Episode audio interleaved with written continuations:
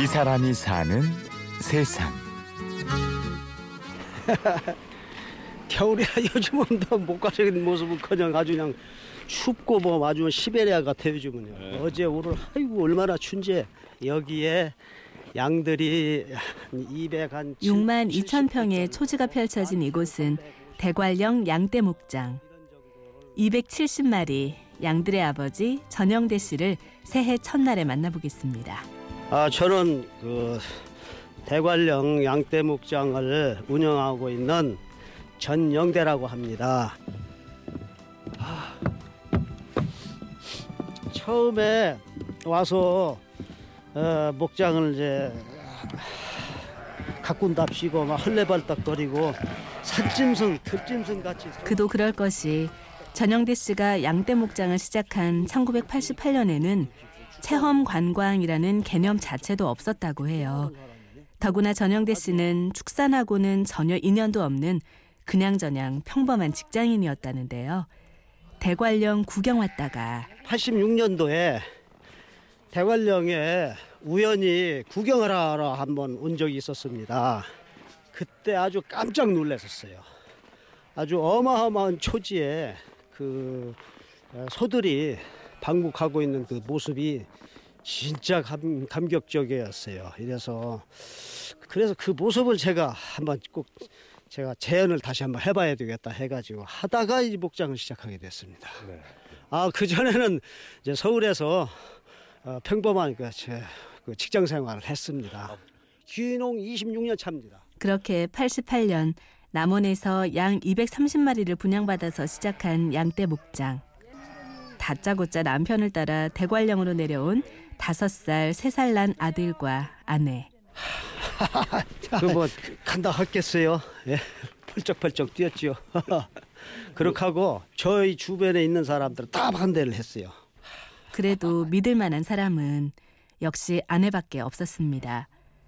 그렇게 부부는 16년을 온전히 목장에 바칩니다. 그래서 그렇게 이제 저희 집사람하고 이제 하게 됐죠. 전체 외곽 처음에 전체 외곽부터 울타리를 치기 시작했어요. 그 한 7km 정도 됩니다. 7km에서 8km. 그렇게 해가지고 한 만 개를 박았어요. 한 4년 동안. 제 마, 마음 속으로는 이게 쳐가지고 돈이 나옵니까? 쌀이 나옵니까? 그죠?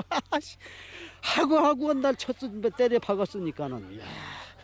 하루에 한 100, 한 2, 30m 가요. 이러는 와중에도 위기는 계속 찾아오고 어떤 경우냐면은 갑자기 양들이 새벽에 그냥 뭐 수- 방목 중에 있는 양들이 저 밑에 휴게소로 내려간 거예요. 양다 나왔다고 양 빨리 몰아가라 그러고 그래서 양이 또 이제 이 아침에 와 보니까 차가 없어져 버렸어.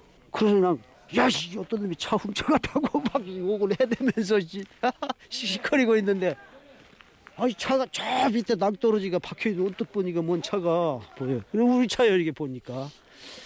그 그냥 바람이 때려버리니까는 그 사이드가 풀린 거예요. 눈만 뜨면 되풀이되는 고된 노동과 위기의 나날들.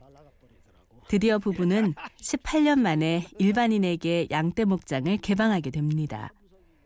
그런데 아내는 많이 힘들었나 봐요. 어, 가슴 아파요. 제 집사람을 2009년도에 5년 전에 에, 보냈습니다. 갑자기 에, 심장마비로 해가서 그래서 아내를 그때 보내놓고 나서 한동안 제가 목장을 안 하려고 그랬어요. 아 이게 저더 이상 이게 하느님께서 너 이놈아 전 영대 너 이놈아 네 처한테 잘못해가지고 더 이상 목장하면 안 돼. 이제 이런 걸로 알고 자신이 없더라고요. 예, 아, 나 목장. 그렇게 하고 그냥 목장을 하고 바로 그때 큰 아들이 집사람을 목장으로 돌아옵니다. 그 엄마가 하던 엄마 다 땀 땀이 밴 그런 장소인데 이걸 우리들이 어, 계속해서 이어가겠다고 이제 이렇게 해가지고 지금 큰 아들이 와서 지금 하고 있습니다. 지금 아, 제가 원래는 그 직장 생활을 한 몇 년 정도 더 하다가 원래 한 10년을 봤는데 한 2년 정도만 하고 바로 내려오게 됐어요. 일단 뭐 막막하지는 않아요. 일단 아버지가 옆에서 계시고 도와주고 계시고 또 동생도 곧 내려와요. 같이 근무를 하게 되는데 결혼 2년 차에 서울에서 직장을 다니는 만삭의 아내를 두고 양떼 목장을 선택한 아들. 아들로 본 아버지는 답답해요. 왜냐면 너무 꼼꼼해. 근데 이제 같은 일을 하고 아니면 제가 예전에 직장이었을 때 본 아버지는 감탄이에요. 왜냐면 너무 꼼꼼해. 부러운 거, 부러운 게 뭐냐면은 아버지께서는 어렸을 때부터 꿈이 있으셨어요. 그 꿈을 실현하기 위해서 평생을 노력하신 거거든요. 그게 참 부러워요. 그렇게 매진할 수 있는 꿈이 있었다는 게 그런 삶을 살 수 있을지는 잘 모르겠는데 그런 삶을 그렇게. 부자가 함께하는 대관령 양떼 목장은 여전히 바람도 차고 눈도 많이 옵니다. 영하 20도는 기본이죠. 이 험난한 겨울을 이제는 아들과 함께 걸어가는 전용대 씨. 2015년 양해해 양떼 목장의 주인은 이런 메시지를 전합니다. 예, 올해가 이제 양의 해입니다. 예, 그렇게 하고 저는 이제 양 목장을 하고 있고 저는 양 아버지예요. 네. 예, 그래서 올 한 해 양같이 모두가 다 순한 사람이 돼서 일년 내내 평화스러운 예, 그런 한 해가 됐으면 합니다. 예, 새해 복 많이 받으십시오. 이 사람이 사는 세상. 취재 구성의 신성훈, 아나운서 류수민이었습니다.